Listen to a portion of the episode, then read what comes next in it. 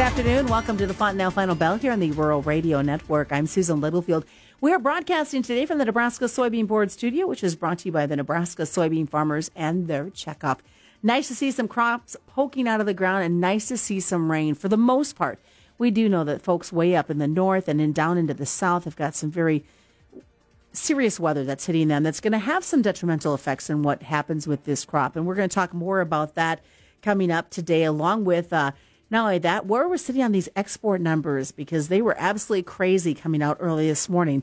And in the livestock front, a drop in the cattle weight. So, what does that mean? Is that considered good news?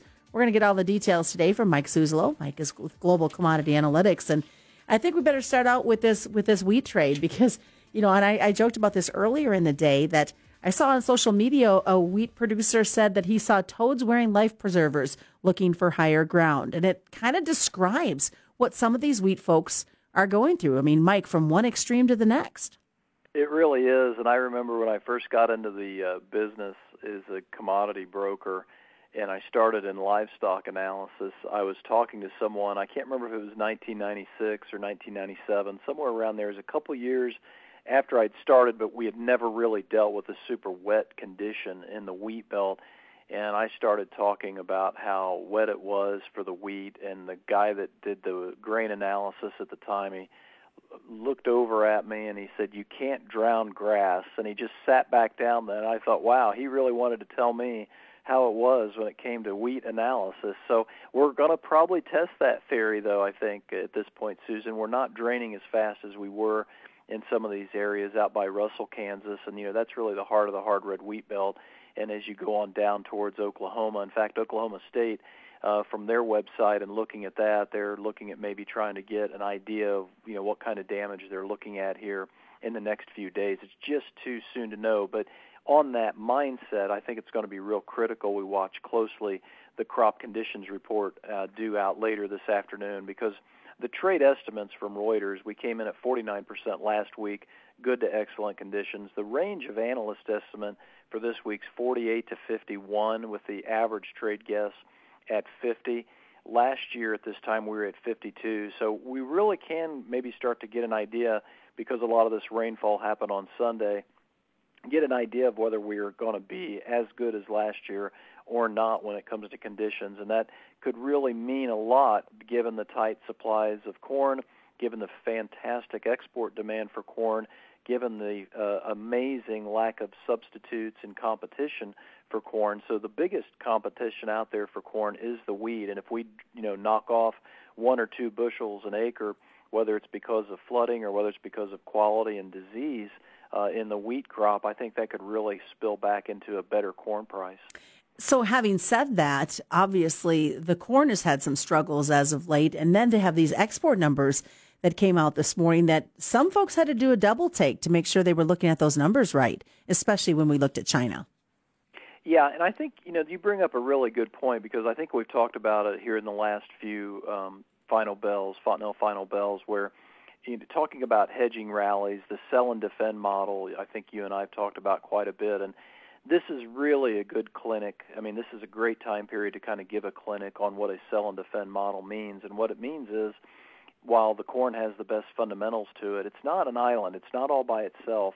It can't go straight up without the help of other commodities, namely wheat and even soybeans after a certain point. And I think it's real important for the listener to realize that from April 23rd to May 7th, we went up about a dollar six from low to high in December corn futures. And so we did in about two, two and a half weeks, a dollar a bushel gain. Well, we have taken that back, all of it in four trading days. We're back to 542 uh, in that general vicinity now in December corn, and that's where the low area was back on April 23rd. And so that's the reason why we do the sell and defend model, or I'm recommending it this year, is because the idea that once the market falls, it takes away a lot faster, typically and historically, than what it gives to you. And I think in, in large percentage reason for that is this year because of the wheat market and some more negativity coming in about the new crop corn and the corn conditions and the lack of a drought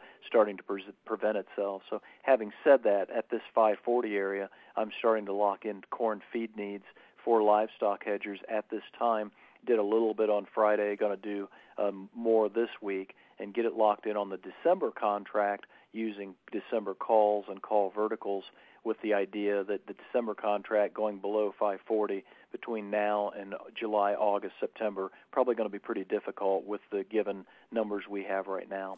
Could we be getting a boost though from ethanol with the way these corn prices are working?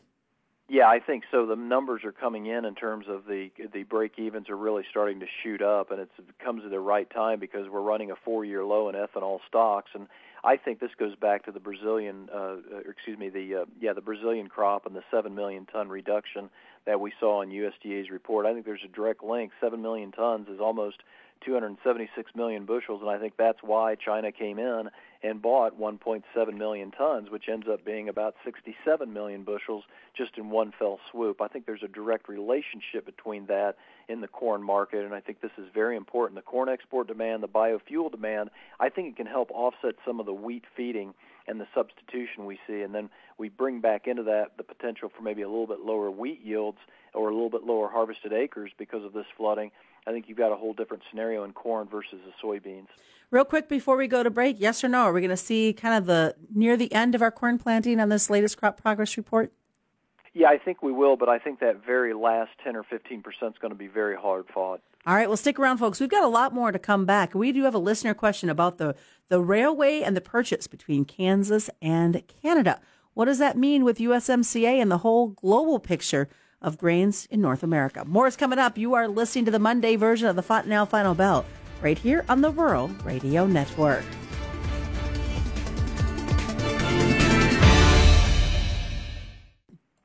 Welcome back to the Fontanelle Final Bell here on the Rural Radio Network. I'm Susan Littlefield as we continue the conversation with Mike Zuzolo. He's with Global Commodity Analytics. And, and I think a great question that came up from a listener, and I'm kind of expanding on it as well, but they, we, we all know the railway there in Kansas has had some issues. The Kansas line, uh, very vital going into Mexico. And now there were two bids coming out of Canada.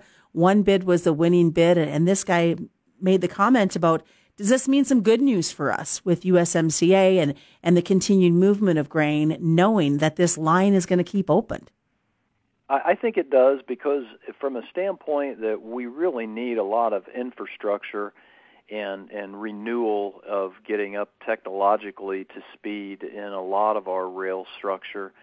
And it comes at a time period when we may see the demise of fossil fuels and so the coal trains that run out here in this part of the country and, and I see several a day because we have a power plant really close to our office here in, in northeast Kansas and it runs along the Missouri River and you know obviously with Atchison being part of the Atchison Topeka Santa Fe uh, line from the old days a lot of corn travels through Atchison down towards Mexico, and it's not uncommon for me to see in the middle of the summer several uh, freight locomotives that are from the National Mexico Railway. So I do think it's needed because we need the investment, and I'm hoping that uh, whoever purchases that rail line will put the needed infrastructure and investment in it.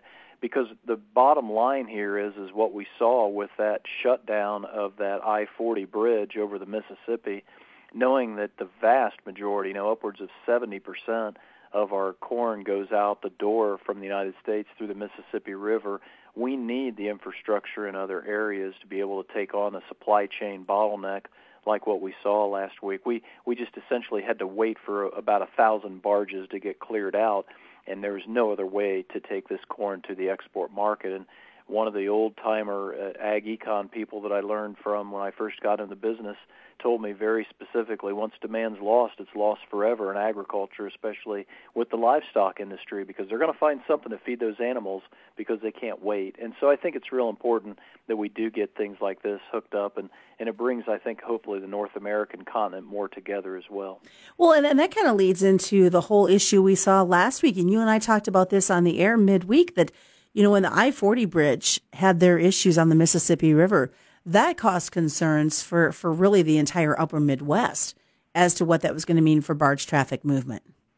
Yeah, and it was it was setting itself up to be a lot like the Colonial Pipeline, in my opinion, Susan. If it if it had gone on a couple three more days, the the whiplash and side effects that we would have felt could have been for months, and it would have been a pretty tough situation even maybe going into harvest, especially the early harvest for the delta crops. So I think this is one of those things where you got to keep that travel going, and I think you know we get the infrastructure updated, the canals, the the locks, the dams, and and the railroads and the highways. I think it's really important to do that and and do it smartly so it gets you know that money gets drilled into uh, those specific uh, needs because it's our tax dollars after all. So when I switch gears and look at the livestock side, these cattle weights uh, they're starting to come down. Overall picture good for the market. It is. I think you know you lose another two pounds last week. We're now below. Uh, we're now one pound below in dressed weights where we were a year ago. It's interesting to note that on March 6th, our dressed weights were 843 pounds. We're now down to 826. That's a two percent decline. If you hold everything constant, that means you automatically shave off about 10.5 million pounds of beef production per week just because of what we've done since early March. And so whenever I have a demand market that is wavering, and it is still wavering, I just got new statistics out from another Southeast Asian country, and of all the six major Southeast Asian countries, uh, except for China and Japan, but a lot of the developing countries like Philippines and Indonesia and, and Vietnam, four of the six have had negative uh, first quarter GDP results, and it's because of the COVID waves they're facing. Uh, they're getting slow manufacturing recovery, and they're not getting the tourism back. So when you have demand weakness, it's really good to see the supply start to break down, and that's where that cure for the higher grain prices is coming in. So I think it helps down the line, especially some of our prices for the fat cattle market in the fall and early winter. All right, before we wrap up, China and African swine fever numbers not going like we thought. No, and I think that we're going to find out relatively soon, Susan. I mean, by the time we get to June, July, exactly how how they're situated, because I think they're trying to, based upon what information we can get, and it's very hard to get information right now. But information we can get right now would suggest to me they're trying to make the numbers a little bit bigger to make it feel like maybe they don't have as much inflationary pressure. Mike, what's the best way for folks to get a hold of you? I think the best way is to go to the website globalcommresearch.com. It's globalcomm with two M's at research.com and sign up for a trial or just get on there and shoot me a question and I'll shoot you back an answer. All right, sounds good. Just a reminder, folks, that commodity futures and options involve substantial risk of loss are not suitable to all investors. That is today's Fontanelle Final Bell being brought to you by Fontanelle Hybrids and all your local dealers right here on the Rural Radio Network.